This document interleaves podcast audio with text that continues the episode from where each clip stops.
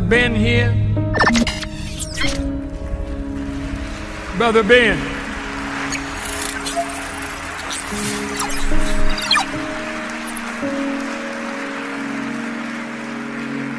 Now, Ben got a heck of a program. A lot of people listening to Brother Ben. And Ben tells them about the minister. And Ben tells them about the minister. All right, so welcome to this morning's morning call. We're going to see how many people come on the Zoom and just follow the directions that we gave last week about even if you don't get a text, still come on. So I guess this is a little test we're going to do today. Uh, shout out to everybody who is on, uh, on on on YouTube and you know Facebook and things of that nature. If you are on the Zoom for your very first time, press the number one.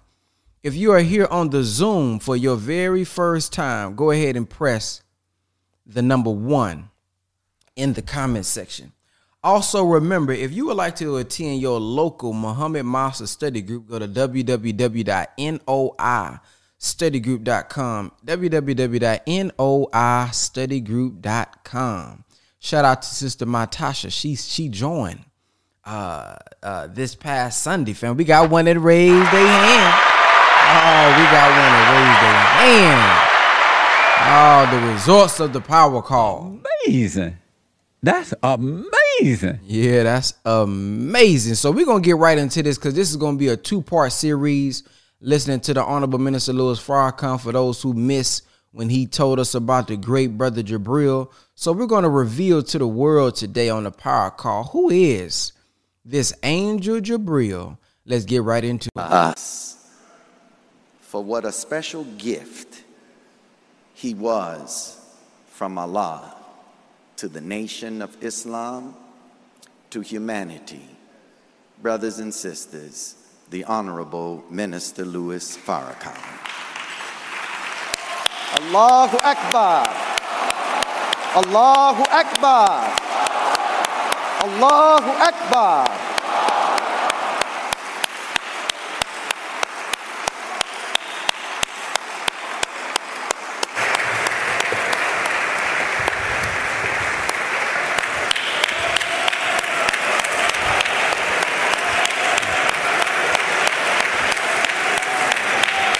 Allahu Akbar. Allahu Akbar. Allahu Akbar. The Honorable Minister Louis Farrakhan, let us receive him.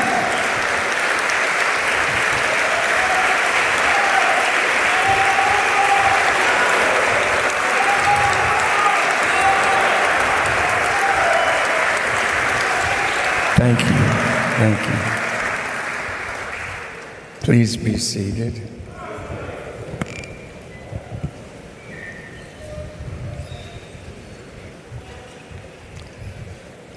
In the name of Allah, the Beneficent, the Merciful, all praise is due to Allah, the Lord of all the worlds, the Creator, the giver of life, and the ultimate cause of death.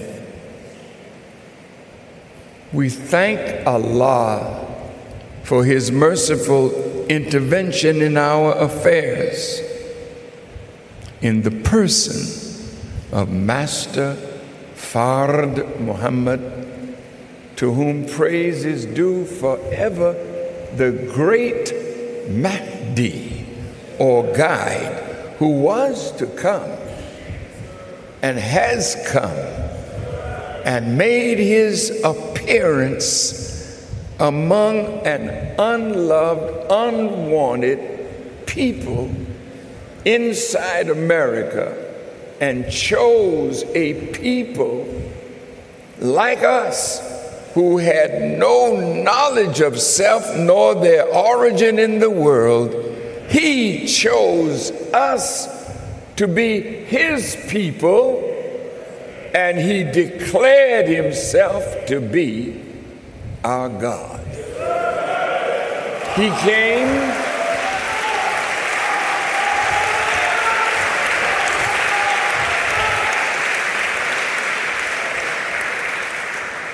He came to set us free indeed. He came to make us into Himself, a nation of gods, bowing down to none or no one but Allah, the creator of the heavens and the earth, who has no equal. No associates. And if you're associated with him, it's because he commanded it. Oh, brothers and sisters, I thank Allah so much for the Honorable Elijah Muhammad.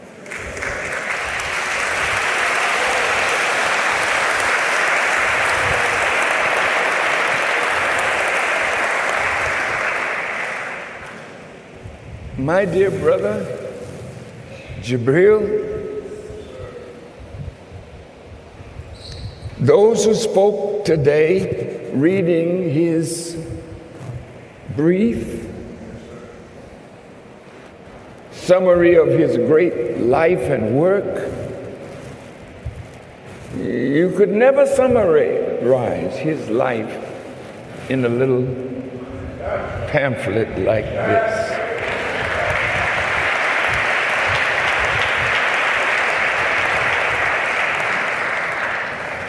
You will love him more as you know him more you will love him more as you learn more about who Jibril Muhammad is. Not only Jibril Muhammad, who he is with the nation of Islam, but who he is with Allah and who directed him in the marvelous way that his life was fashioned. In the janazah service of uh, Muslims, we don't do eulogies and we don't sing sad songs or do a lot of uh, sad music. We don't do preaching, but not today.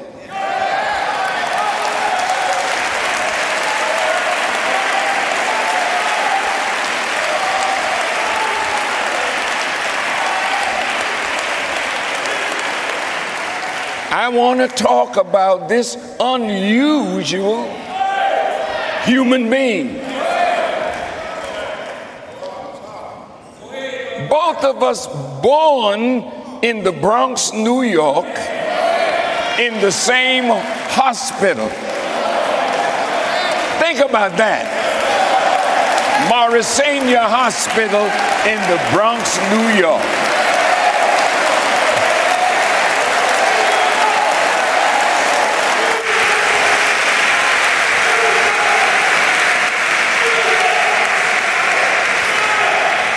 Both my brother and myself we had a deep love for God and love for our people and a great desire to see our people free, justified, and equal before the entire world. Both of us grew up in our young years, we were in New York, and so was I. My mother took us to Bermuda and then to Boston, Massachusetts, where I went to school, and my brother Jabril was in New York going to school. And then one day he met Brother Malcolm. It's not a coincidence. One day I met the same man. Malcolm X. both of us were so positively affected by our meeting with Brother Malcolm. When I first heard him, I had already heard the Honorable Elijah Muhammad. I took out my form and wrote a letter to get rid of a slave name. But like in all things, the enemy is always trying to make it more difficult than it should be. I never got an answer to my letter. So I went to New York, where I began uh, a little work in show business.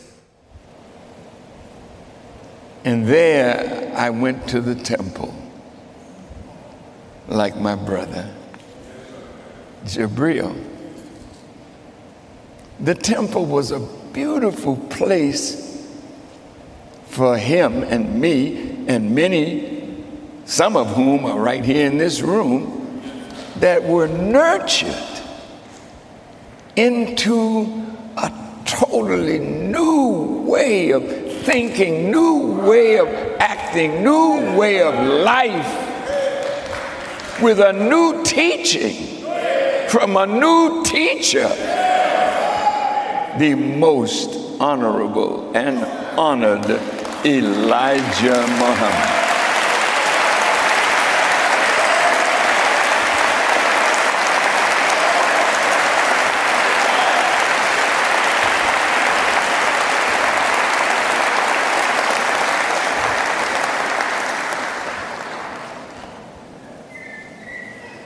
Want to talk about why I gave my brother the very beautiful name Jabril. He didn't want Jibril. He said, I will accept it, but you gotta give it a A. Jabril. Now, you got to ask him, how did you know the day, the month, the year that Elijah Muhammad would leave from among us on the heels of a death plot? Only He knows. And when something like that happens and a man comes up right, who would you give the credit to? Oh, oh, oh, oh, oh, oh, oh, oh, oh. See, sometimes we have knowledge implanted in us, given to us, shared with us by Allah through angelic forces.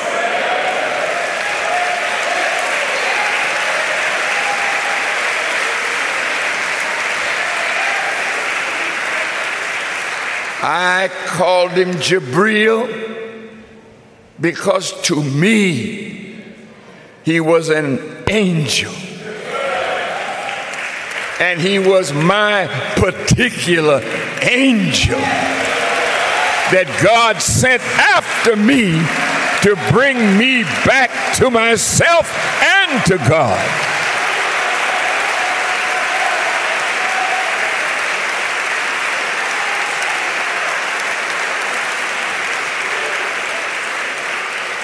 In life, you meet many people who you call your friends. When I met Brother Jabril, he put capital letters on the word friend. He put capital words on the name brother. He had an assignment.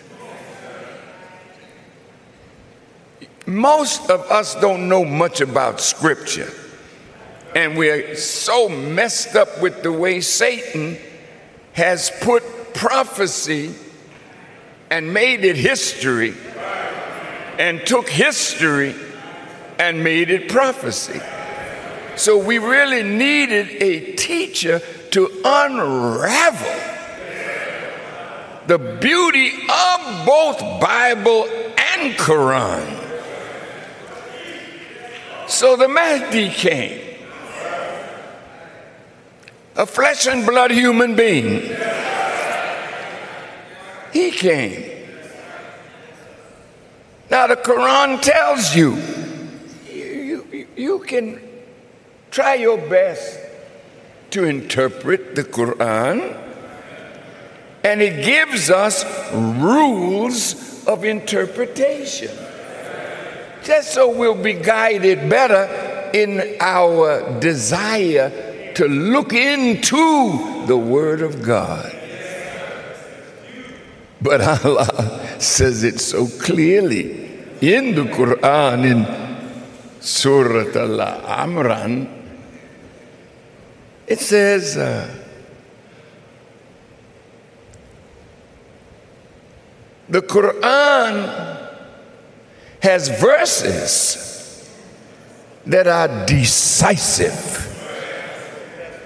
The Quran has verses that are allegorical.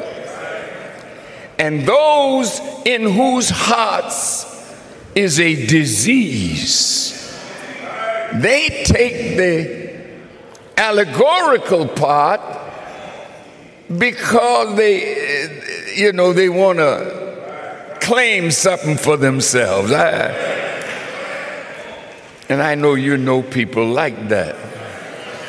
But then the Quran says, but none, I'm going to say it again, but none knows its interpretation but Allah. Listen. So I don't care what kind of scholar we think we are. And the scholars have messed up religion with much of their ignorant talk of what it means.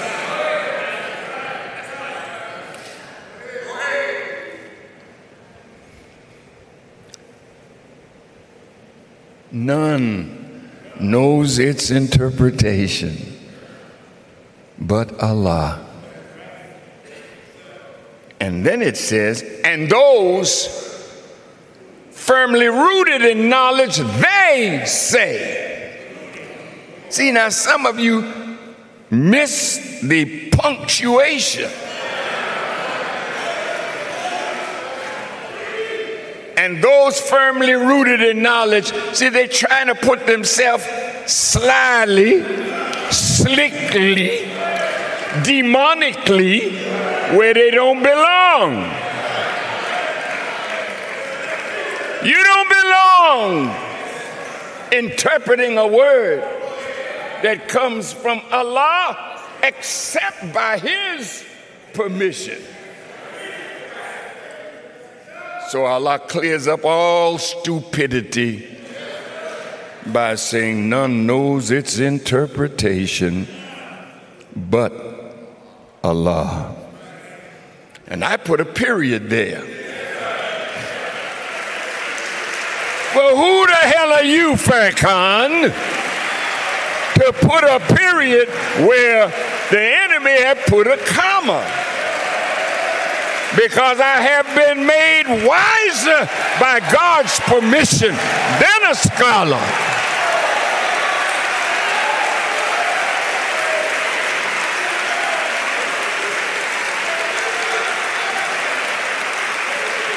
You don't call me the minister for nothing. When you hear about the minister, your mind don't go to Reverend Chickenfoot.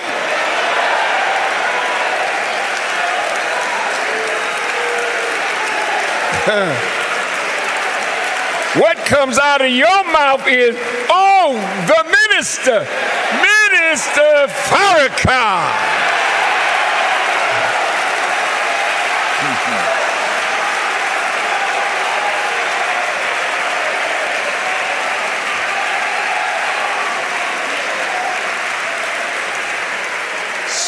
So,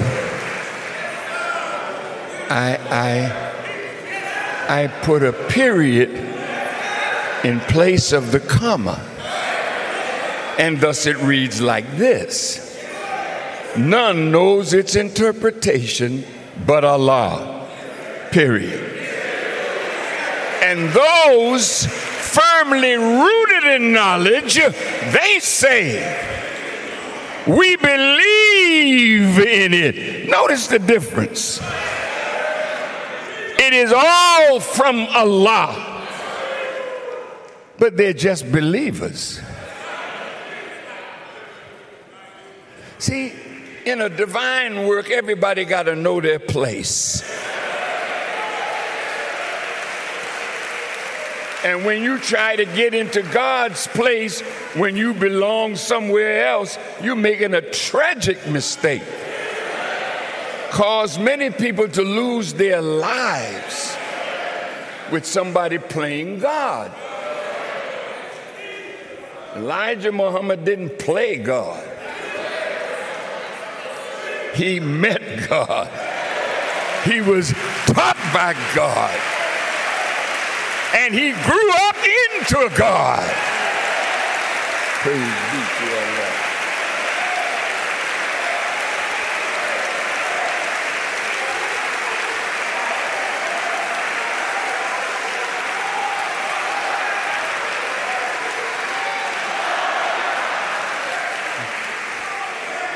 So, my beloved brother, lies here fulfilling the Quran. I'd like to read a few verses that uh, I, I think rightly describing him.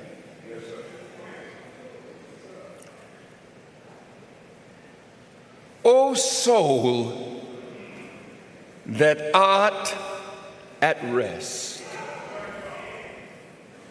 Return to thy Lord, well pleased and well pleasing.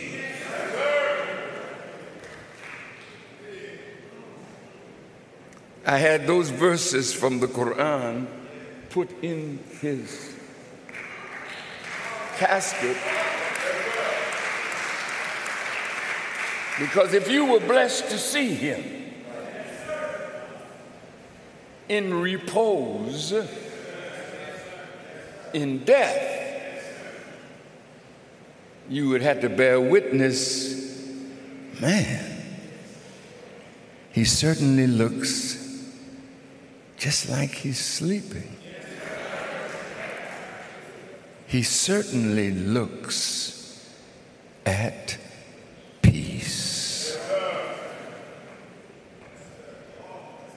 I'm going to tell you something.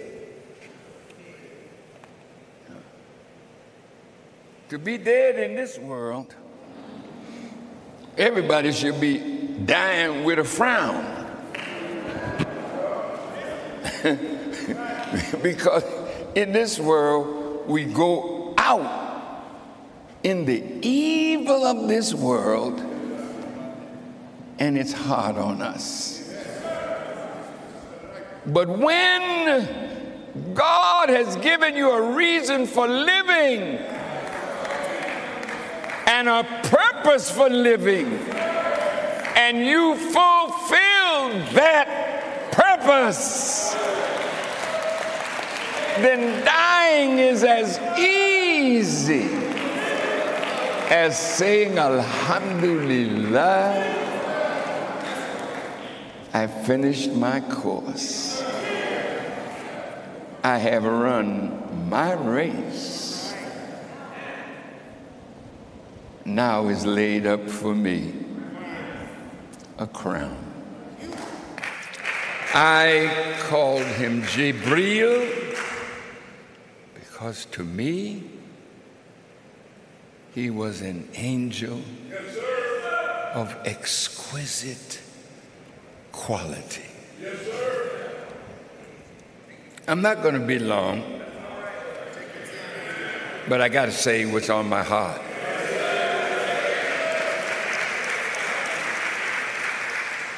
You know, there's a cyclical nature to history. Some may call it cyclical. History does repeat itself, even when you sometimes learn the lesson of it.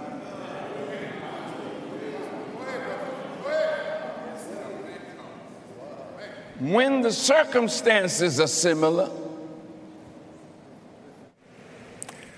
the conditions are similar, the need is similar, then God acts and sends a messenger into the world. And sometimes that messenger is supported by an angel, and sometimes the messenger is an angel. Oh, wait a minute now. The Quran said, if you were an angel, I would send an angel for you.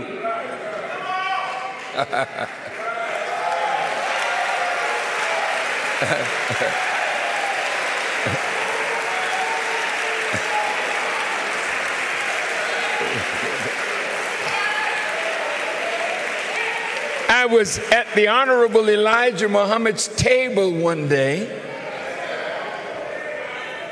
and I was sharing with the Honorable Elijah Muhammad an out of the body experience that I had. I've had several of them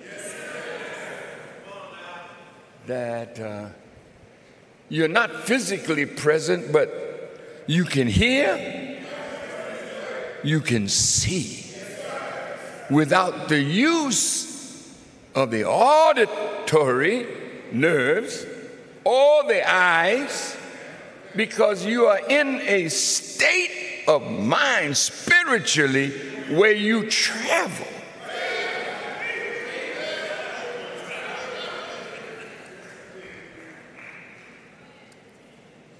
And so I was traveling and I ended up in Rome. I'm not interested in encouraging your disbelief and your negative mind toward me.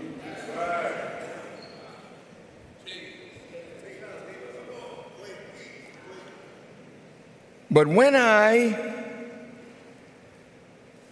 got up the nerve to tell the Honorable Elijah Muhammad my experience, a lot of people were in the room, but they were all talking, and I talked to messenger, you know, like sometime a little private, you know, conversation.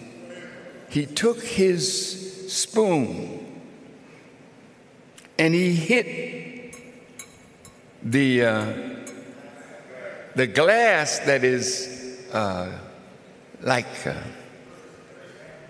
it's crystal and it emits a sound. And when he hit that glass,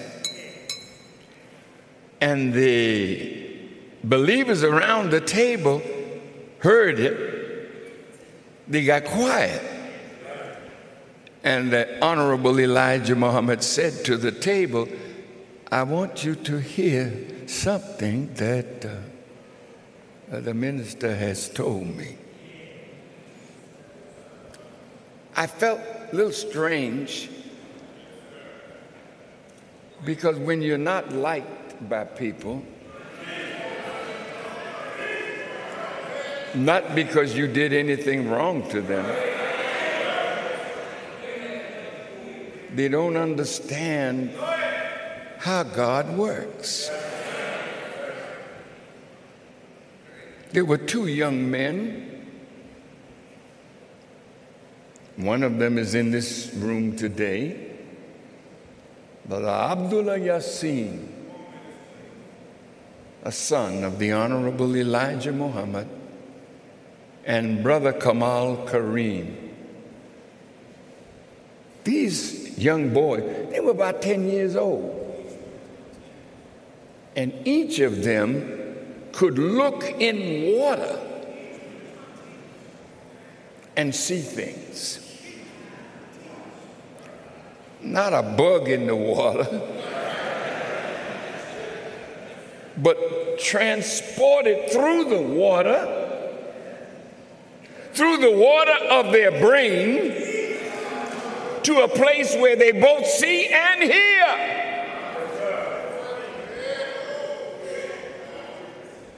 That young man, Abdullah Yassin, is here. And I knew him from a young boy.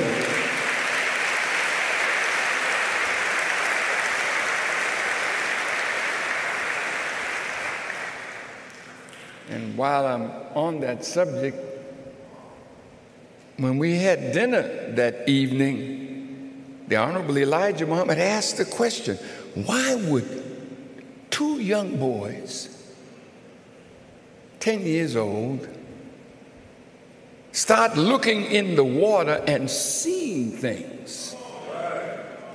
Why would God allow that? This is the messenger asking the question. And then he answered the question. He says, Because he's making us into a nation of gods.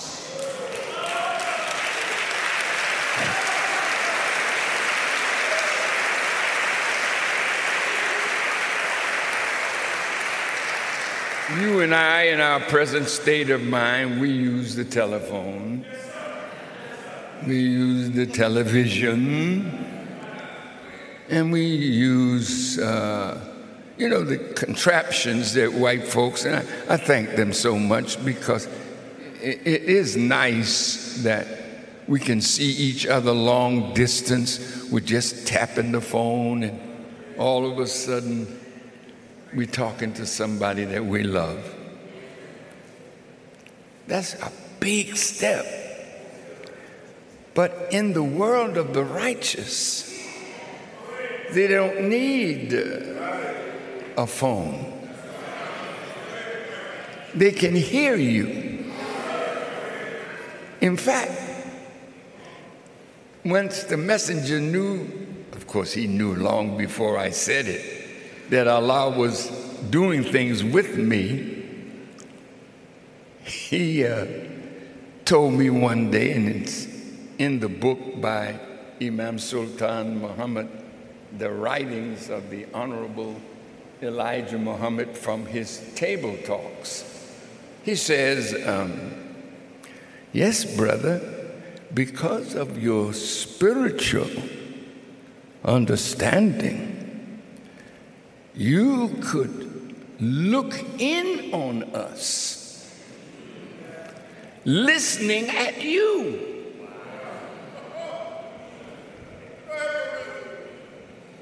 And he's talking about how they were around the table listening to a tape of myself that they were listening to in Chicago.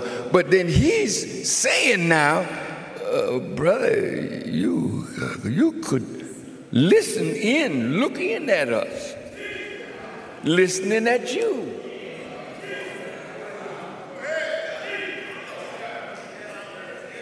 I, I'm far beyond lying to you, man. I'm just telling you what he said.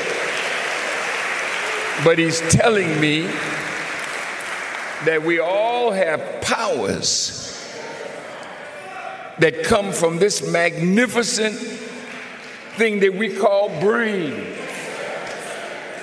And sometimes you can see things and you wake up and you wonder, what, what, what was that about? Oh, oh, look, I've been here before. I heard that conversation before. Because you're the people of God. You don't know what God has put in you, but if you clean up your life, you get more acquainted with your real power.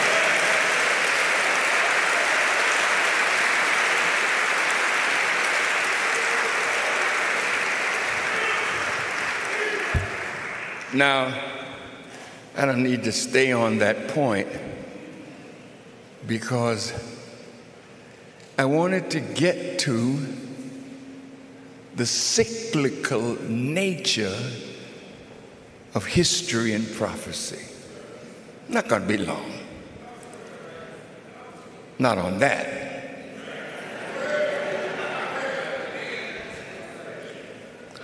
But it's written in the history, listen, that Jabril would retire to a cave in a mountain in Arabia called Hira. Hira. Mount Hira. Muhammad was a very deeply spiritual human being. He saw the pain of the Arabs, he saw the condition of the world, and he would retire to that cave. And sometimes, when you're a deeply spiritual person, you need to close things down and get quiet and talk to God and you'll be surprised what you can hear back as you clean yourself up in the drive to become one with God. I call this brother Jabril, and I did not miss. I didn't, I didn't make a mistake.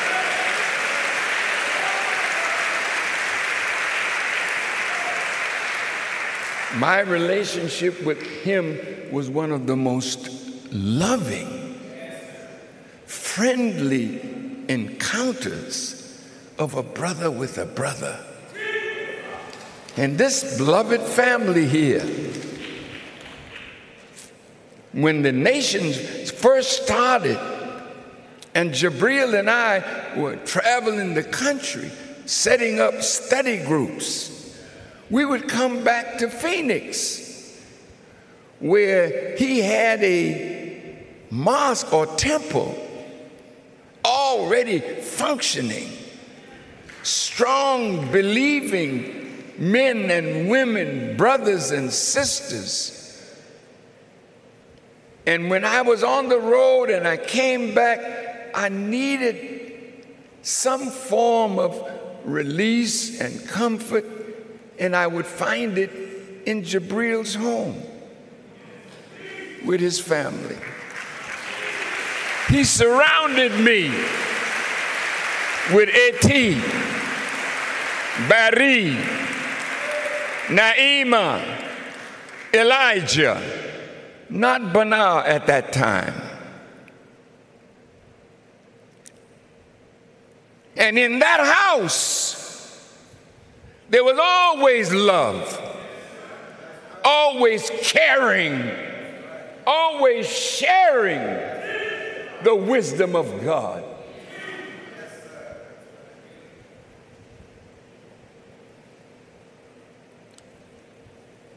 So, 1400 years ago, when Jibril visited Prophet Muhammad,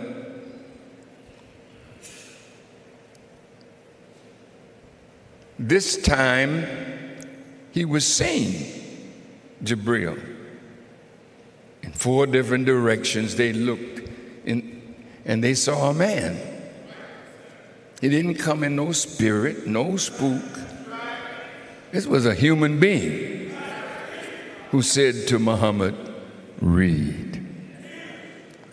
Read in the name of your Lord, who creates man from a clot and taught man by the pen what man knew not. This beautiful program of my illustrious brother I want to thank the family and all those who had a part in putting this together. It was absolutely beautiful.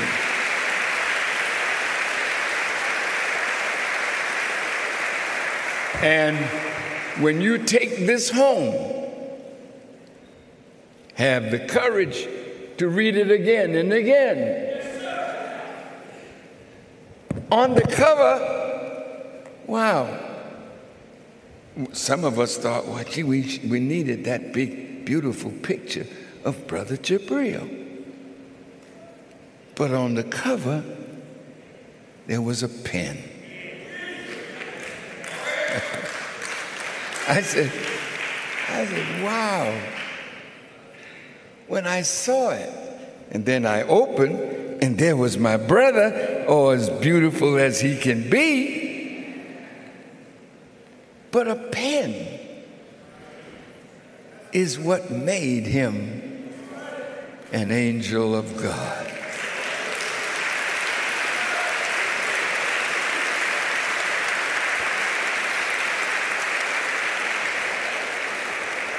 Prophet Muhammad, may Allah always be pleased with him and grant him and those with him peace. Prophet Muhammad heard a man that told him, Read, read. He said, But I, am sorry, I, I, I can't read because he was the unlearned prophet. Couldn't read. But the prophet didn't. St- uh, Jabril didn't stop. He said, Read. In the name of your Lord, who creates man from a clot and taught man by the pen what man knew not. Read. And your Lord is most generous. Finally, Muhammad, there was no book to read. When he said read, there was no book in existence. But the book came into existence after Muhammad took the hearing of it, and his friends and associates wrote down what God revealed, and a book came out of it. That's it.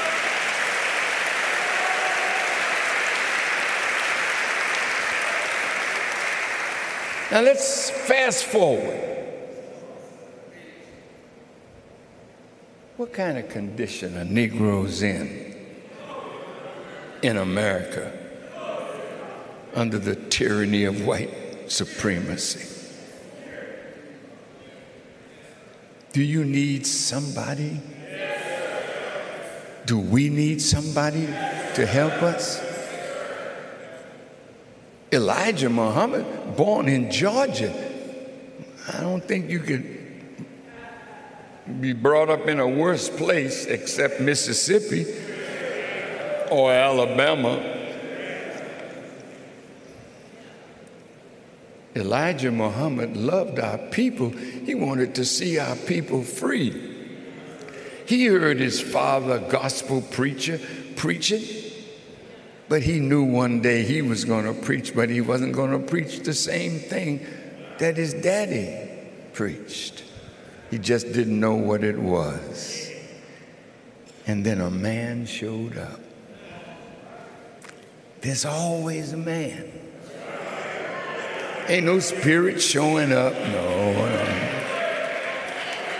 You're not a spirit. So God ain't sending you a spirit.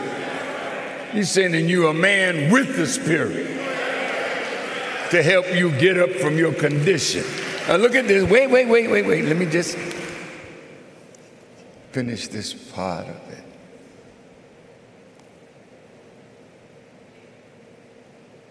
When Master Fard Muhammad gave Elijah Muhammad a book to read, it was all Arabic. And the Honorable Elijah Muhammad said, I, I can't read. The Savior didn't pay that no attention. He kept telling them, read. And then he gave him a book written from cover to cover in Arabic, written by his hand. And he said, When you learn Arabic, I will give this to you to read. What book was that? See, it was the book that inspired Imam Warithuddin to put the Quran up as a flag. We discussed that, he and I. Well, your understanding of the Quran, if it's limited, it's almost like putting books on the back of a jackass.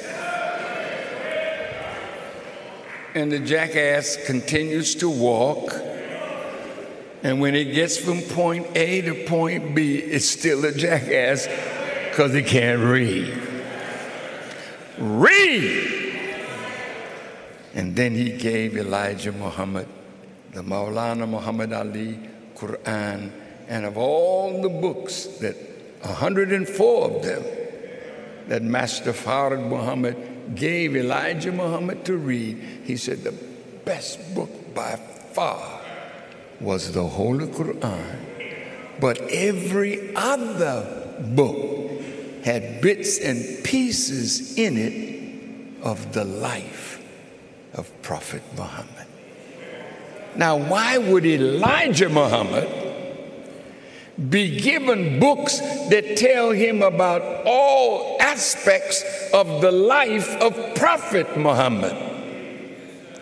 Well, the work of Muhammad didn't end with the Quran in China or in Russia or in Africa. A whole new world had been discovered that didn't know nothing about the Holy Quran.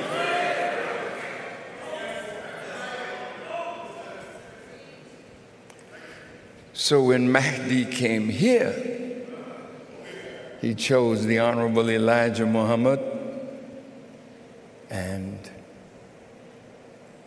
taught him how to read what is written and gave him the meaning of the Quran.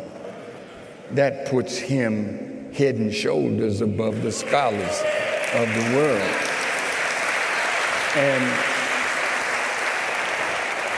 as my teacher, I used to buy books with the scholarly writings of the Islamic scholars. And one day I was with him and I told him all these books I had, you know, about the writings of the scholars. And he stopped and said, Brother, I wouldn't give two cents. Oh, now two cents to all of the scholarship of the scholars, that means that you, you have a book, it's a beautiful book, you've made an effort with the book, but you're caught by Satan with your knowledge of the book. Talk, talk to me. You ain't bowing to Allah, you bowing to Washington, D.C. You bowing to all these Western leaders. Where's Allah in that?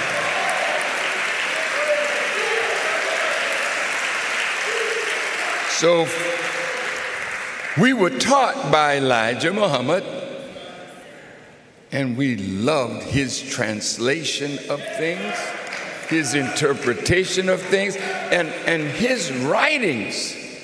They're so profound. Message to the black man How to Eat to Live, Book One and Two, Fall of America.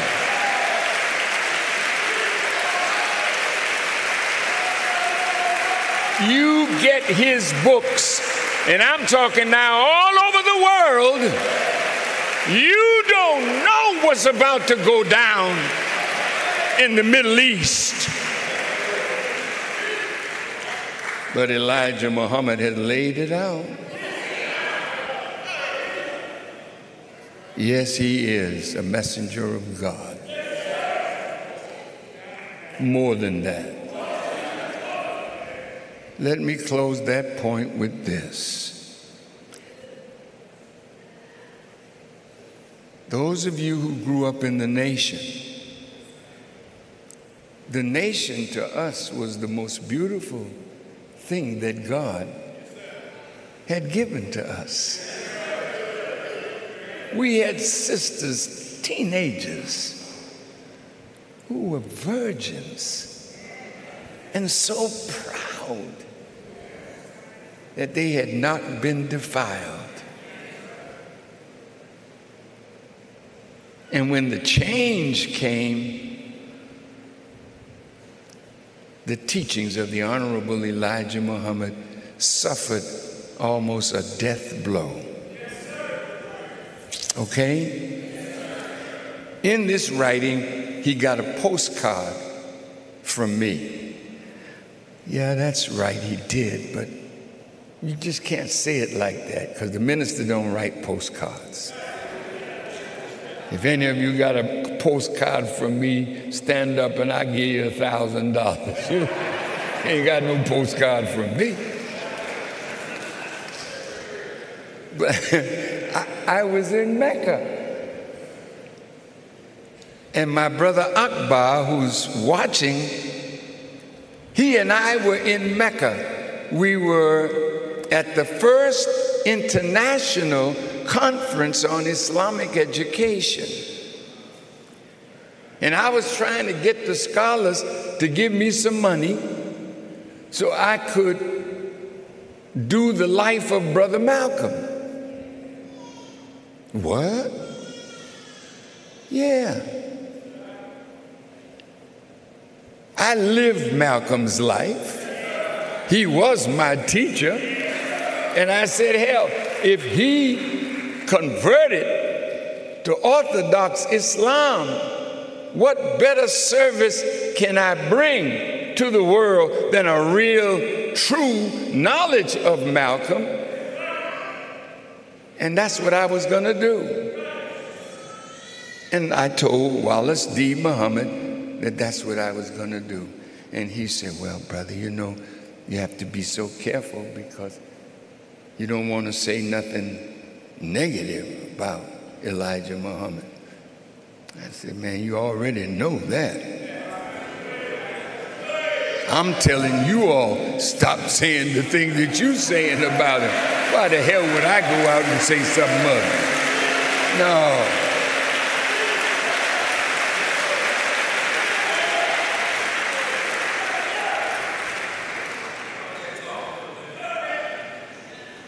Brother Jabril got my postcard.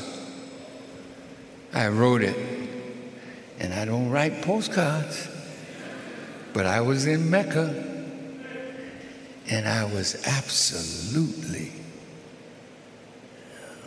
I guess I was almost, I don't want to say crazy, but I was almost in a state of mind where I would talk to Brother Akbar, and he said, Now, minister, you, you talking, I don't even feel like praying after I listen to you. And, and he did say that. And I said, But Akbar, look in their eyes. we were in Mecca. Akbar helped me to kiss the black stone. But he had to fight his way through these worshipers.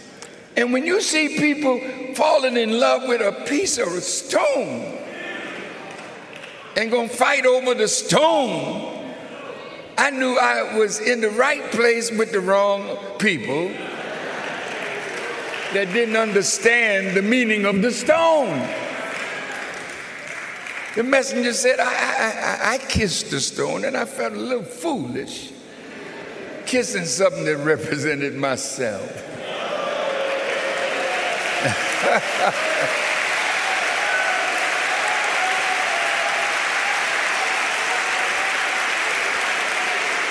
now I'm going to close this point.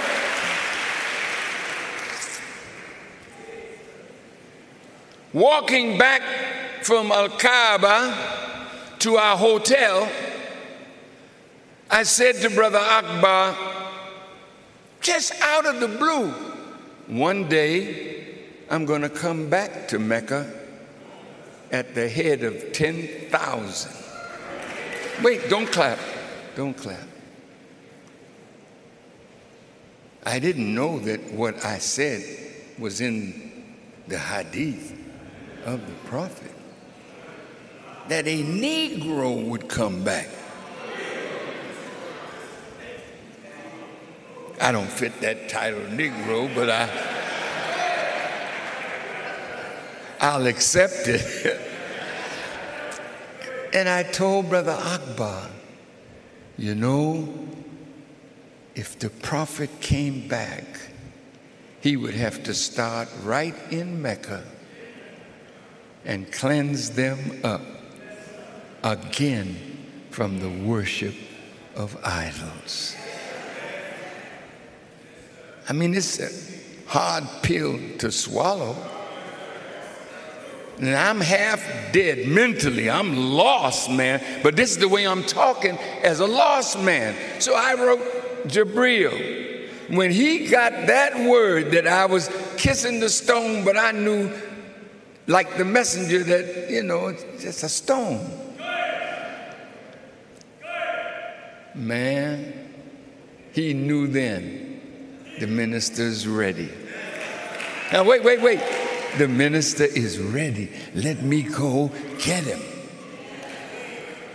See, he had an assignment. He's in that box. Not him, but the body's in there. But he finished his assignment. Now, let me tell you what his assignment was, and then you can See it for yourself. He didn't leave me alone when he woke me up. He came with a book that he had written in a brown paper bag. Some of you got his own words when he said it. And he said, I said, Well, brother, you know, we got to talk about rebuilding his work. He said, Yeah, but what I want you to do is read read this book. We went up to my room, put the book up in the closet on the top shelf, and he excused himself. After, in the afternoon of the first day, he came back and he looked in the room and he could see the pained expression in my face. And he said, Ooh, it's working. Let me back, let me back out. He came back the second day, and I was crying because I knew then that I had turned hypocrite on my messenger. And that's a bad term, hypocrite, you know. Nobody wants to be that. You sure that's what you did? I said, Yeah. It's in the scripture. His brother named Peter. The chief disciple of who? Jesus. Of who? Uh huh. when he was with Jesus, Jesus told him, Before the cock crows once, you're going to deny me thrice. I fulfilled it. The cock crowing is somebody calling you at dawn to wake up. When the cock crowed, I had already been hypocrite and against the teachings of the messenger for 30 months. 30 months. 30 months. This man came after me. He knew what I was supposed to do. And he knew his job was to wake me up and get me started on the assignment. What is the assignment? You are the right hand of God. The nation was destroyed on one hand, but Jesus said, if, if I destroyed the temple. He didn't leave that out on somebody else. He said, if I destroy it, I will rebuild it in three days. And on the third day,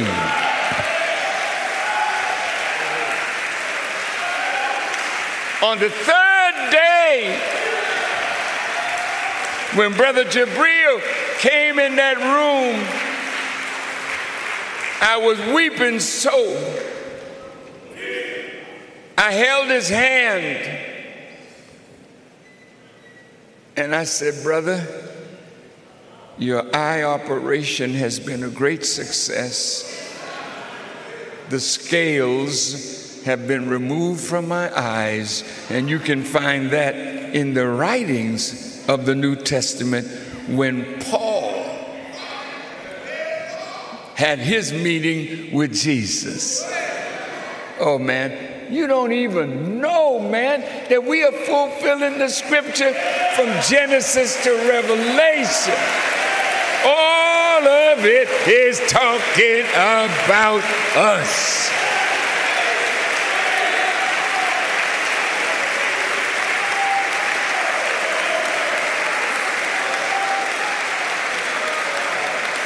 Well, now, what was my assignment?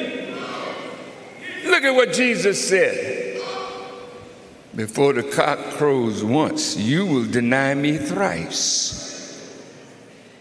But I have prayed for you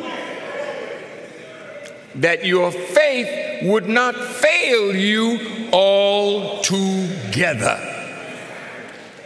But when you have come back to yourself. Go and strengthen your brothers. Now look at this. Wait, wait, wait, wait, wait. When I read that book, Is It Possible That the Honorable Elijah Muhammad is Still Alive? I read it in December 1980. And I went upstairs, and when I read it, the next morning, we were having coffee, and I told Jabril, I said, brother, now this is the this is the second part of my journey with Jabril. First part was to get me to see that Elijah Muhammad was alive. Wow.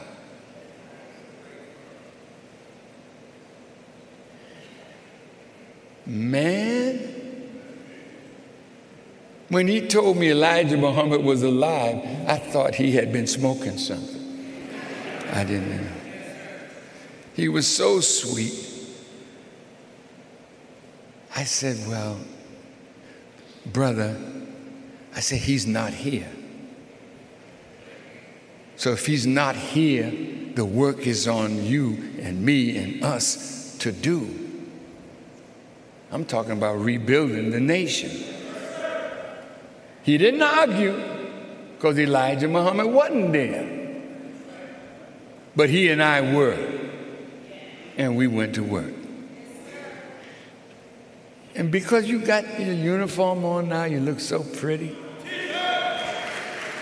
See, under the imam, all these uniforms that you all got on, they were thrown in the garbage.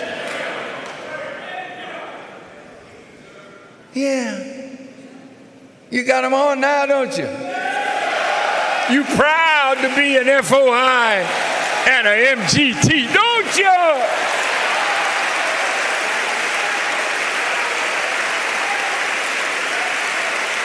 But it started from this man.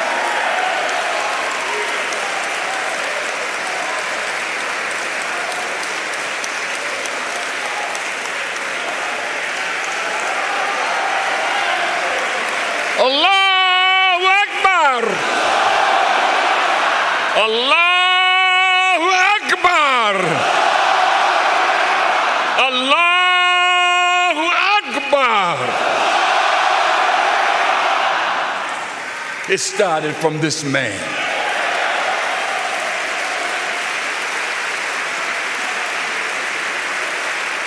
And let me tell you, you want to know why I love this man so much, boy? He tucked me under like his arms, like, like I was a little baby nursing from a fat breast.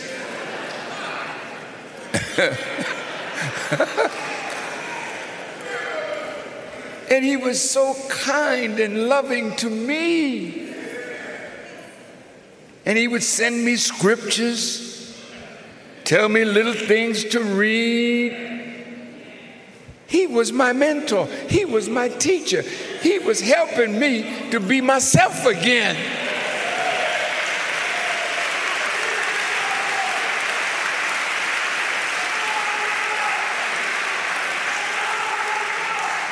See, how could I not love him? How could I not clear his name?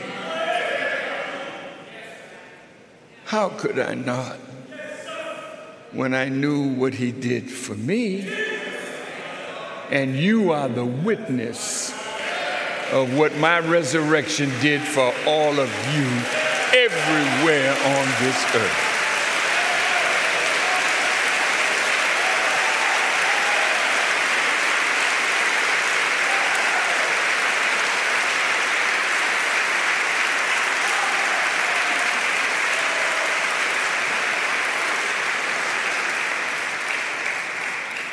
So, the first thing that he did, he caused me to be aware that Elijah Muhammad was alive.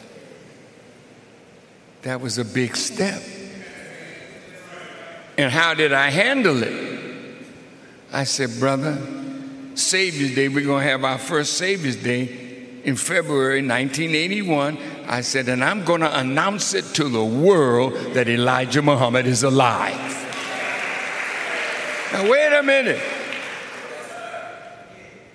Here you got a death certificate, you got a funeral, you got all this going on. And I'm going to say to the world that Elijah Muhammad, that the whole world believe is dead, that he's alive. So you know they say I'm in Nutville, right? But see, if you're not willing to go to Nutville for God, you don't deserve it, man. Yes.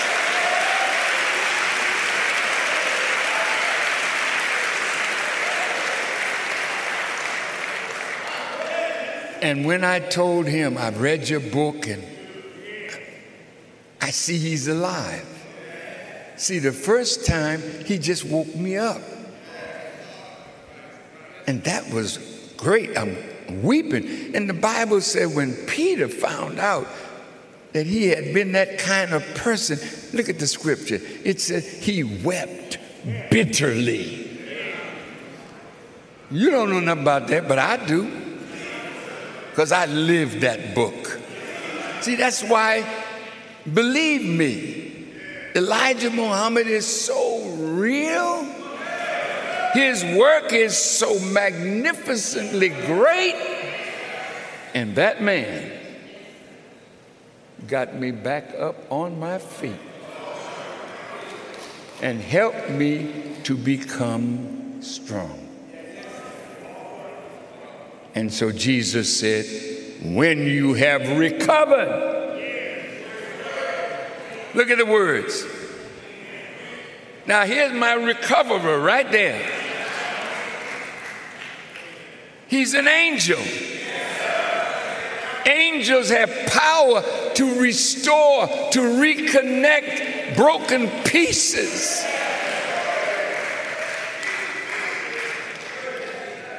He did that. And we're here because he honored his commitment to Allah and came after me. And I had already made a commitment to Allah. I offered the messenger my whole life my whole being. Whatever talent I got, I've always used it for the resurrection of our people. See?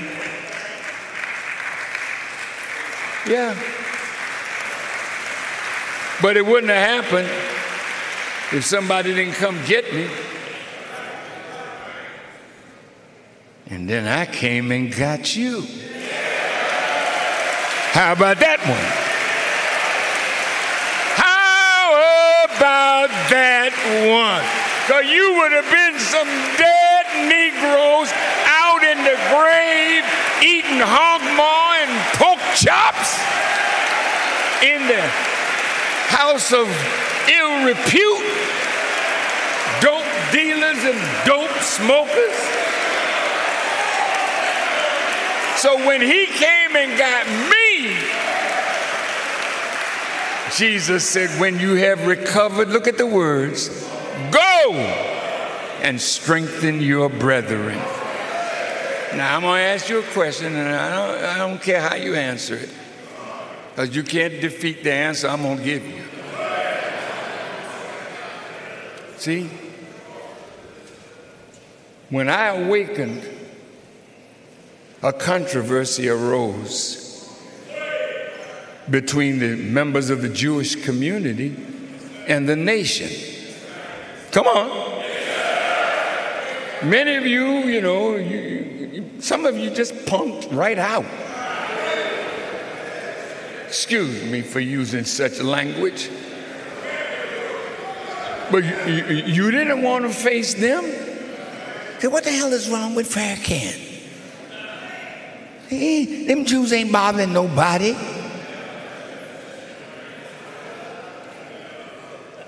Think Farrakhan's sick myself. I had to wear, wear all them garments that you were making in your sewing room on me. Hypocrite, want, hungry for leadership, this, he's that, he's the other. Yeah, I know. But I never fought you back. I never took you up on the words that you were saying about me. You know why? The Honorable Elijah Muhammad said to me, Brother, they're saying a lot of ugly things about you. And I started to ask him, What are they saying?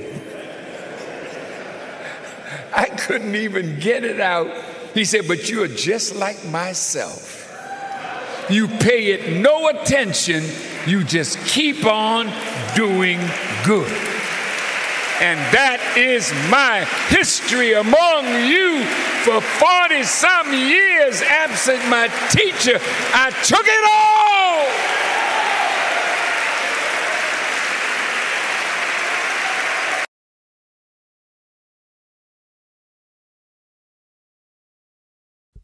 All right, brothers and sisters. What a message. What a message. That is part one of Who is This Angel?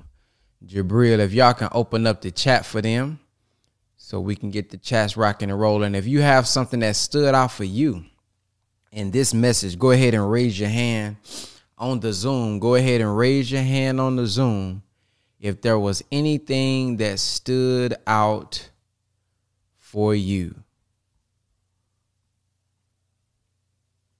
Deep message this morning. Deep message this morning from the Honorable Minister Louis Farrakhan about Brother Jabril, who woke him back up.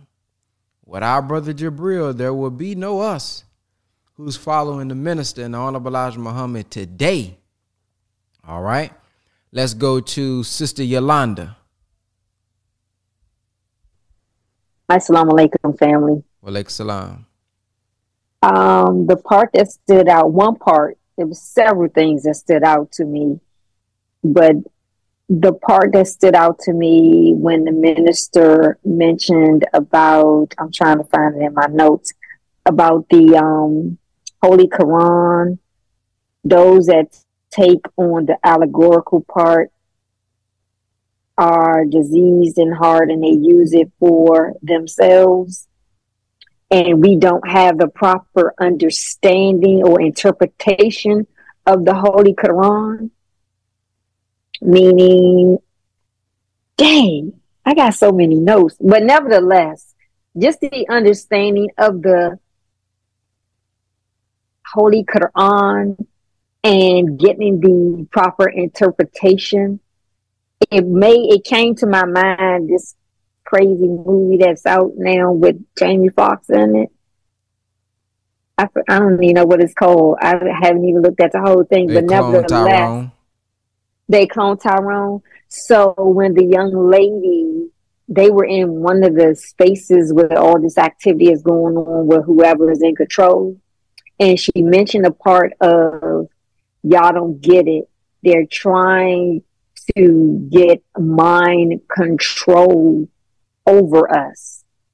So who I ask myself, who has control over your mind, Sister Yolanda?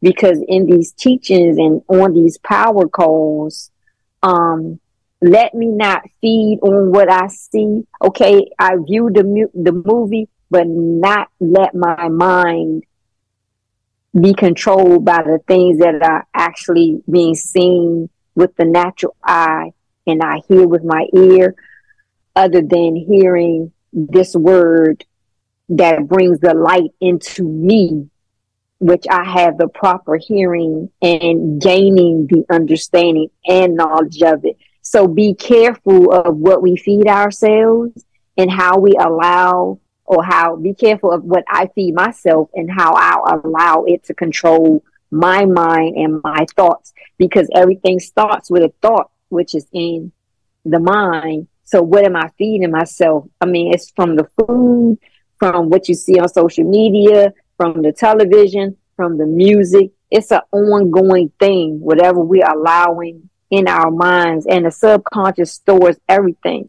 And that's part of the reactive mind, correct? If I'm not, if I'm correct, I could be corrected nevertheless. So the point is for me, your mind, having mind control. Sister Yolanda, be careful so that you can have the proper mind control so I can be like the minister and have the scales removed from my eyes, which is in Acts 9, verse 19. Assalamu alaikum.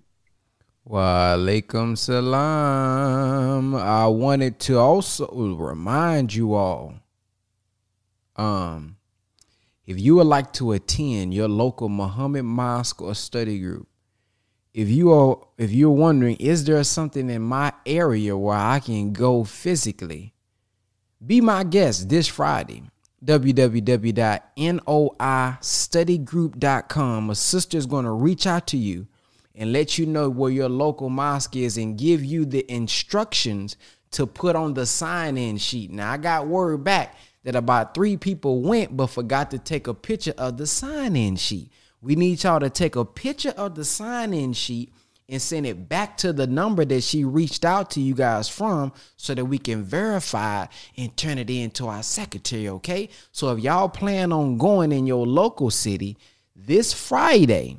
Go to www.noistudygroup.com and make sure you follow those instructions that the sister give you, okay? All right, let's go over to Sister Brianna.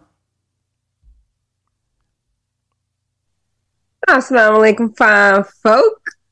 All right, let me get my notes. Make sure we are saying this correctly. I'm not going to touch on what Sissy Yolanda already said. Man, was that one powerful. You know, something that that a brother said yesterday during uh, both services, really. He said that they were waiting for the minister to sit down when he was in the speech. And if you were there, you could notice that he he wasn't trembling. His legs weren't shaking. This man was just standing. Standing there, standing at the burial. He is standing giving his messages. And he said something so profound I just had to share. He said, We thought that we would have to wait until the minister departs for him to be restored and we're partially already seeing it now in his actions. So that was that was some strong stuff. Shout out, brother Tariq. Um, he said, he said, when we get in God's place, you are making a tragic mistake. Some lose their life trying to play God. Right? So we all have to play our role. We all have to work up to it. Like we don't just join the nation and get our X. No, that's not how that works. We don't just join the nation and can put on a headpiece like there are steps that we have to take and we, there are roles that we have to play. And if we aren't in our proper role then not only are we hindering ourselves but we're hindering other people around because they may be looking at you for a role that you're not supposed to be playing. So that to me was pretty powerful. And i'll i'll say one last thing. You know i always find it interesting that he says that the honorable elijah muhammad was born in georgia. He said there's no worse place uh, other than Mississippi or Alabama. And it's funny because those are the three states that they always talk about that we should go to. So the ones that did the most harm to us, most racist, most most whatever, are the ones that they tell us to go to if we were all to just come together. So I had to throw that in there. Uh, and the last thing, because that was not part of it, the last thing is he said, if you're not willing to go to Nutville for God, then you don't deserve it. I mean, we're not going to do it for the person that wakes us up every day. What are we doing here? All right, we done. Assalamu alaikum. Walaikum salam. Let's go over to brother Michael Russell.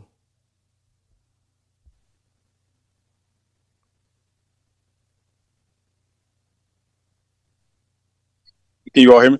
Yes, sir. Yes, assalamu alaikum, brothers and sisters. Uh, one thing that stood out to me is at the very end, I, I would have to say that the minister is the best example of somebody truly living by the words that he's speaking. I know last week he said something about how the lie does not exist. And for him to truly know that and live by that, man, that it, it's teaching me to live exactly like that. No matter what's told about you, to stand on it, to not even respond, but to continue to live in truth. That's it. That's all. Walaikum salam. Yes, sir. That's definitely one of the things that stood out for me as well. The minister saying, uh, well, first, the minister said, I'm not interested in encouraging your disbelief and negative mind towards me. Woo! I don't know who said this last week. Was it brother? I don't know which one of y'all said it, but you was saying, uh, um, was it sister Shireen? I don't know who was saying it. That you try to control how people think about you. It was one of y'all who said it last week. It was powerful, and it reminded me of what the minister said. I'm not interested in encouraging your disbelief and negative mind towards me. Then he says, the Honorable Elijah Muhammad said to me, they saying a lot of things about you. But you're just like myself. You pay it no attention. You just keep doing good. And as we read the Quran about opposition and struggle, and we read the final call about how the Honorable Minister Louis Farrakhan taught us how Allah ordained opposition for his prophets. It's it's what comes with it.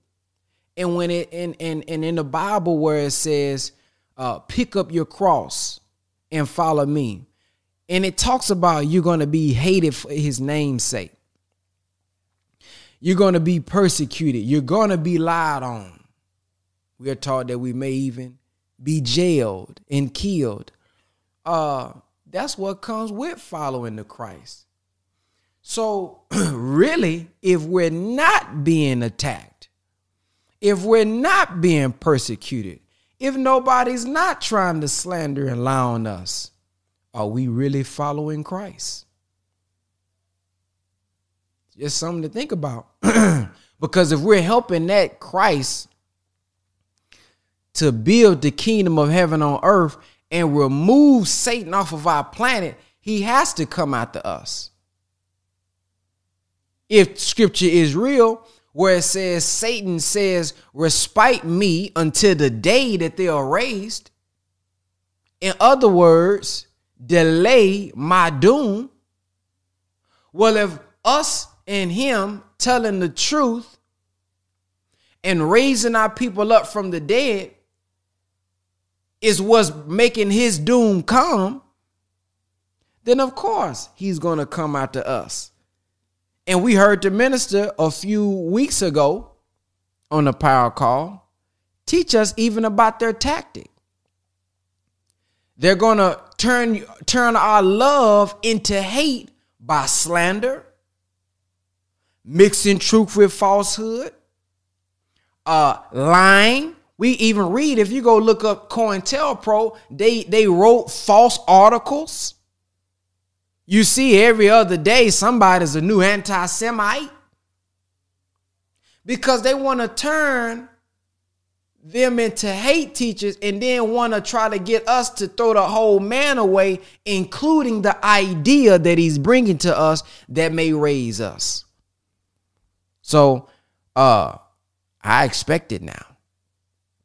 And when you in it, when you you know when they lying, when they when they spreading it, when they persecuting you, it's hard damn man why they man you know when you in it it's hard to think about but we got to remind ourselves hey man this what come with it and and and as he said that the honorable elijah muhammad said that he does uh, and that the honorable elijah muhammad do uh pay no attention and keep on doing good. And then captain dennis told us what friday that the minister gave him as advice.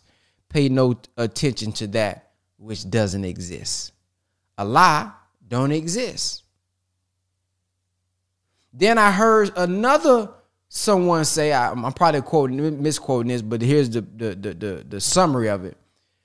Don't give life to that which is dying. Don't give oxygen to that which is already dying out. Something of that nature. So don't so so pay no attention to it. And then when you think about our brothers who talk about building and destroying, we ain't gotta focus on the negative. We ain't gotta focus on destroying in building, we are destroying. In doing good, you are destroying the bad. In building the kingdom of heaven on earth, we are destroying Satan's world. So that's how uh, I would think, or striving to think. And that's what stood out for me uh, in this particular lecture as well. Let's go to Brother Dion.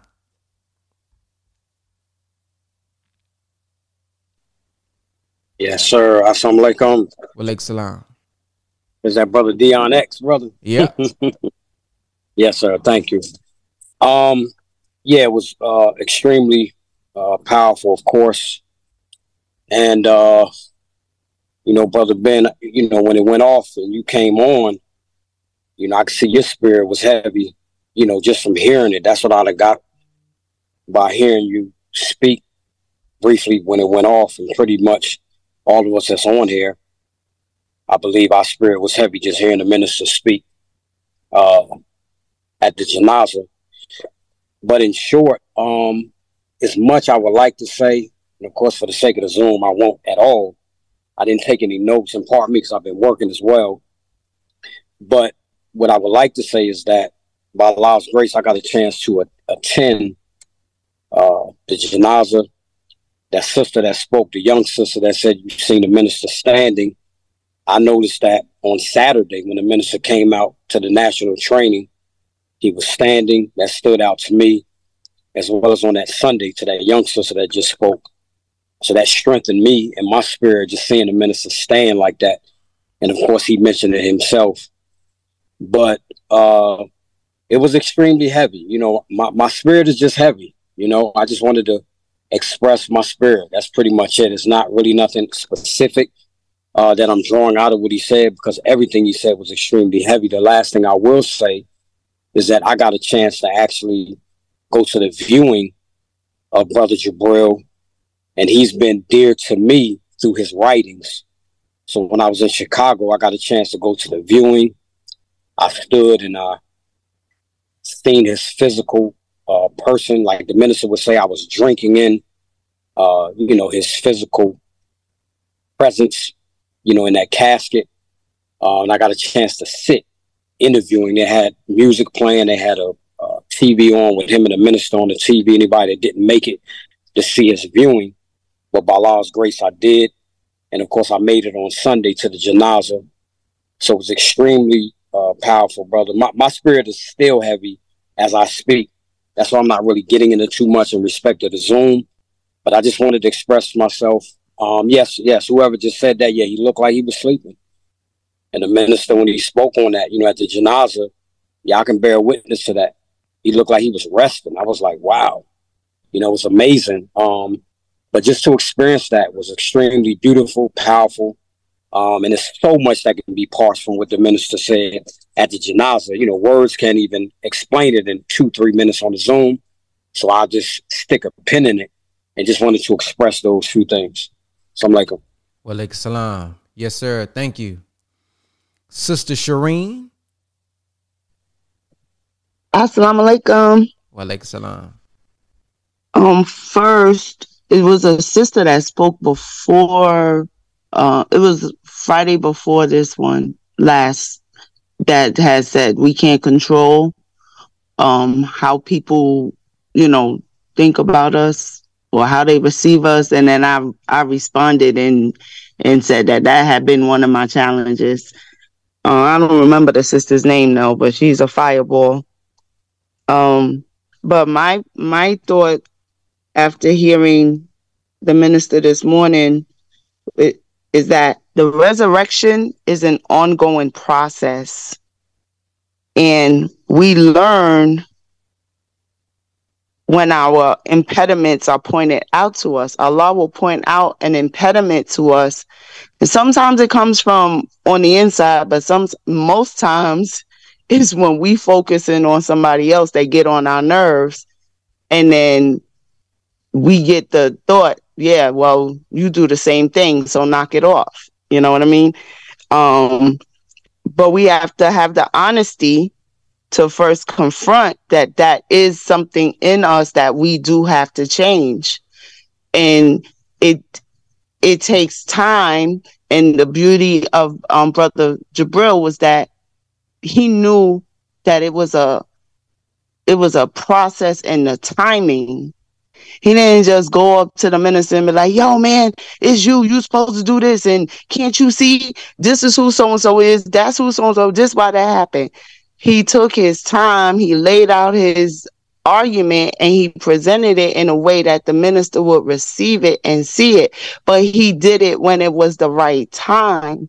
And I know personally, I I catch people at the wrong time sometimes.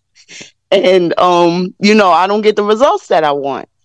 But then I have to go back and I gotta reflect and I gotta go, okay, next time you know, don't do it at three in the morning. Wait till they had their coffee. you know, whatever it is, whatever the um the issue is that I'm trying to address, then if it if it's not effective me going after somebody else, now I gotta go after myself because obviously I'm the issue. If I keep having a challenge with certain things, I'm the common denominator. And and that's what the beauty of Brother Jabril is um the way he presented his questions and in the study guides he makes us like look at ourselves. He makes us study. And he don't take no shorts with our laziness and our you know low self-esteem and all that. He he he, he shuts that down. And so we have to toughen up, get a get a thicker skin, and understand that resurrection is not a one shot deal. It don't happen just one time. It's an ongoing evolutionary process. That's it. Assalamu alaikum. Walaikum salam. All right, brother Daniel. As Assalamu Walaikum salam.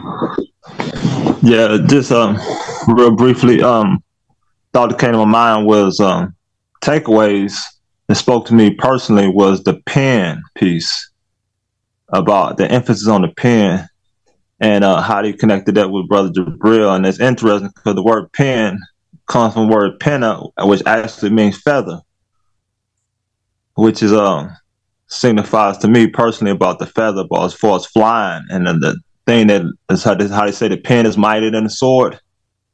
And it's a thing that will, and many people may have never have heard Brother Jabril, but one thing we will we have what he left behind is his writings. And so like the sister said about the timing. And we will read it, and when we're ready at the right timing, we will read it because it's the right timing because we will actually read it. But um, one of the things they left behind as well is um is a scripture. One of my favorite scriptures dealing with confronting pain and trauma is um it's a scripture in First Corinthians twelve through nine. It's one of my favorites because that whole chapter is significant in so many ways on how the men's account was able to, able to strengthen us because it talks about Paul and it talks about he had these infirmities, these weaknesses, and he had prayed so many times for Satan to remove these weaknesses. But the Lord, it said the Lord came to him and told him that my strength is made perfect in weakness. And he said he learned to glory in his infirmities, his weaknesses, and his distresses and traumas. And when he learned the glory in that, he said, The Lord said, My strength is made perfect in your weakness, not my trophies, not my not my knowledge. My strength is his, my, his strength is not made perfect in um the goals I accomplished, the money I accumulated, but his his strength is made perfect in weakness. So the first step of atonement is to point out those weaknesses, those um, is to point out those uh, traumas that was wrong, because that that first step of atonement leads the way to becoming perfect union with God. Matter of fact, he said the musical note starts with do and it ends with do. So pointing out the trauma and confronting it and facing it is is is it's in harmony with the end step, perfect union with God, but on high vibration.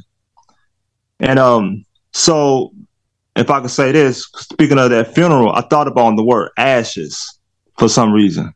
Because you know, when you burn things, you burn carbon, you burn anything, it's gonna turn to ashes. You know, they say ashes to ashes, dust to dust. But in ashes, when things look uh burnt, whether it be burnt relationships, I think of personal, I'm thinking of all kind of stuff in my head without going into details. But every situation in my life that was burnt, every situation that I had, I felt a negative feeling around. That was, that was painful to confront. That looked like ashes.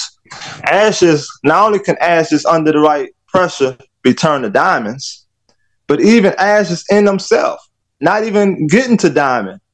Like all that um activated, you can activate it, become activated charcoal. And charcoal activated charcoal is 100% alkaline and 100% electric. And it can neutralize anything that's acidic. It can purify. It can heal you. It can track anything that is in the body that's an enemy of the body, any parasites, any heavy metals. It attracts it and able to take it out. So no matter what the situation is, if we're able to confront it, the ashes, something that look like ashes, actually we can use for us. So the scripture says that all things, not some things, but all things work together for the good for those who love God and are called according to his purpose, no matter what it is. So us taking upon a lot of coloring and confronting that, we can use that to actually um, strengthen the brothers, no matter what they're going through. That was my last thought. Yes, sir. Thank you. Next up, we got Chris. Peace, family. Peace. Um, can you hear me? Yes, sir. Okay. Um, I just wanted to share what I took away from the call. Um, and I also wanted to thank you for actually hosting this today. I didn't get the text message, and I remember you saying something about that. Um, so I'm gonna jump right into it. Uh, from the time that I joined originally on YouTube Live, um, my takeaway was from the following message uh, shared by the minister. Uh, Brother Jabril Muhammad had came to the minister with a book in a paper bag he was explaining, which eventually brought him to tears. And he talked about fulfilling the scripture.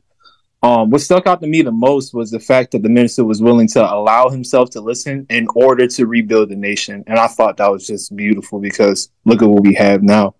Um, this is a reminder to me personally to be careful on how I not only treat people because the minister could have took a complete other way, but he clearly did that for a reason. He had a purpose to fulfill, but also to remain emotionally aware so that I can see if God has potentially somebody to help me or guide me in my walk or anyone for that matter to continue, you know, to the truth and serve Allah.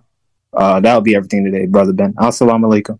Wa salam. Thank you, Sister Yasina. Assalamu alaikum.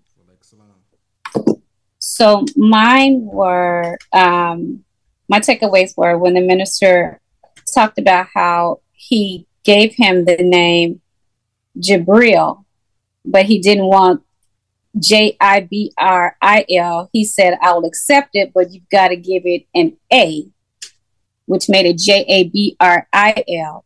And I was just sharing with the sister um, that it. The minister also s- talked about how when the Honorable Elijah Muhammad uh, gave told him to change the E in Bernard to an A and how that transitioned over into his name Jabril. I found that very, very beautiful. And um, when the Honorable Minister Louis Fark, and I'm flipping my papers, said that um, he said, but a pen is what made him an angel of God. And when he said it on on this on Sunday, and just because I'm reading the final call, because they transcribed it, so I'm reading it as we're listening to it. But when he said that, uh, and then I read it again, it just made me think of the beauty of writing and how in writing, writing is writing because I love writing. So writing to me is music your words throw your the word how the words flow and god creates uh, these beautiful what starts off as letters and then words and then sentences. And you look up and you've got a paragraph and you look up you've got a chapter you've got a book but it's all a Allah all the words all the thoughts everything that's in print is all from Allah so to sit back and look at the majesty of, of Allah pouring through you with a pen and a piece of paper is just phenomenal to me um, as a writer. But it, the the last part, and there's so much, but the when the minister said, "You don't know that we are that we are fulfilling the scriptures from Genesis to Revelation," and the the parts we talked about Peter denying him. If we go back and we read the book of Acts, chapter 9. Read Matthew 26, verses 69 through 75. And read Luke 22, 54 through 62. And it puts all of that into perspective. And the last part that I wanted to say was, you know, in Hebrews 13, and two, it says, Be not forgetful to entertain strangers, for thereby some have entertained angels unaware. We don't know who we are, nor do we know who the person is next to you, nor do we know who the person is that's walking down the street, the person at the grocery store who helps you with your your groceries or gives you a nice word. We don't know who they are. So in our daily walks, be careful how we entertain strangers. For in entertaining a stranger, you just might be entertaining an angel. And the last part, because one of my uh, one of my best friends just just texted me and said, "Read Savior, our Savior has arrived on page 80, where the Honorable Elijah Muhammad says, "If I were you, I if I were you, I would lay that poison." book down which you do not understand and come and join up with me and we will soon have a new nation here. But as long as you oppose me, you will be spiritually blind until Gabriel bro- blows his trumpet. Assalamu alaikum. Mmm. Alaikum salam. Sister TT.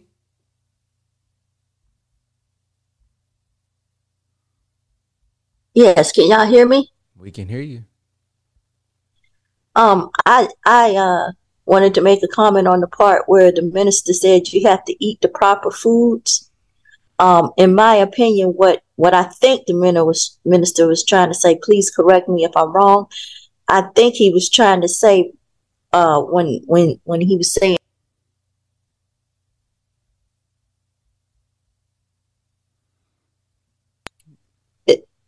We can hear you now. it's not a Oh, y'all didn't hear me. I was I was saying correct me if I was wrong. Um, what I, what I think the minister means when he says eat the proper food doesn't, you know, necessarily mean it, it means physical food, but I think it also. Please correct me if I'm wrong. It means the s- spiritual food, That's right. and and he was saying something about we've been eating the wrong foods, not just physically, but spiritually and mentally because you know when people say negative things that's negative food you know the old saying food for thought. That's that's eating negative food when you entertain gossip and and and negativity and nonsense. And when you entertain positive thoughts and positive uh affirmations and stuff that's you know a part of eating the right foods as well as as well as the you know physical foods um is that what the minister meant when he said eating of the proper foods Um, I don't know which one you are. Uh, I don't know the context. Um, I have to step away for a minute. Uh, but I do know typically that does include physical and spiritual food. But I would have to hear the actual part in which he said it again to know which context he was using at that time. But typically, you know, when he is teaching us, that does include mental and physical. He, he says every physical thing has a spiritual counterpart. Oh, okay thank you Yes, ma'am. Brother Samuel.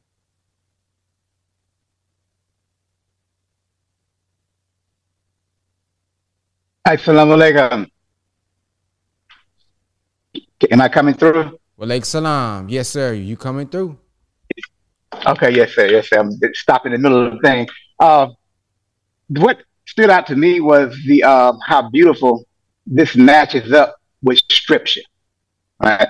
And he it's, and its analogy of how he walked what we look at as something in the past, and how he always catches up with that which is in present. Let's walk just right through the scripture and how it's relevant, how we should actually look at scripture and be able to make those connections ourselves. He gave us plenty of examples how to do that. I also saw the mathematics in it. Uh, uh, I thought about Brother Jibril's uh, uh, uh, uh, party July 16th, uh, 2023. Uh, you know, July the seventh month, uh, the 16th, one and six and seven, 2023, that's seven again. Um, they both came in my number seven. Uh, he said, I went hypocrite for uh, 30 months, which is 2.5 years, which is seven again. I'm like, wow, this number keeps coming up. This seven here. There got to be something to this. Uh, then what stood out was the uh, look at the unrealized I'm in that crystal. And you think of that crystal ball where you can see things in that crystal ball. They had it in the, know, when we was growing up, we see the crystal ball. I can look into the future and things of that nature. But uh, I think, uh, but I think it's his son, Brother Jabril's children can see in that as well, which says uh, there's a lineage thing that if it's in your uh, gene, that maybe you pass that to your children, but all of us got aspects of it because as we tune in to things and tune into our, who we really are, we can hear things. That's happened to me as well. Uh, and I heard before, it's that melanin. You know, we got the melanin, which is the key to black greatness, according to Carol Barnes, and it's all in the atmosphere. And and the more we tune up ourselves, the more we can pick up on things, hear things, and we know exactly that what we're hearing is true. So that made me think of that connection. Um, um, I thought about the pen as well, where you said, um, uh, you know, a angel is a messenger of God. You know, so, so someone said something about the pen. Uh, I like, like I said, the analogy of the Bible when the cock crows three times, and he on the uh, thirty months, the three and the thirty, and on the third day, he, got back up. The scales were gone from his eyes. He was weeping. I thought all that stuff was beautiful. Um, so I just see a lot of uh, stuff in it. And to my sister that say about why the South, I heard when I way back before I joined the nation in 2012, um, I heard the minister say Mississippi, Alabama, Georgia, this is where the leader's gonna come from. Because whatever the oppression is hardest, the greater the product that comes from under that oppression.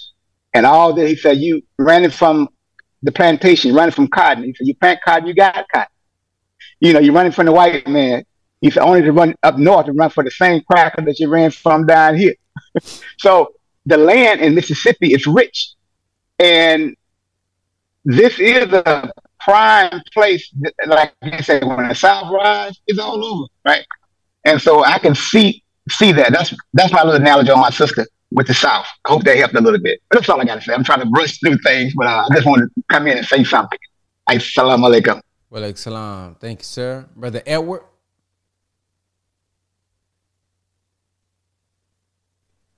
Um, hello, can you hear me? Hello. Hell is low. Hello? We can hear you. Um, oh, wow.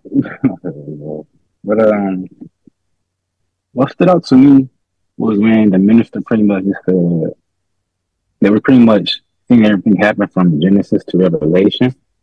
And what stood out to me was a part in Revelation where it was talking about uh, uh, uh what's his name, the prophet Balaam, pretty much the one who pretty much stood a stumbling block before the children of Israel.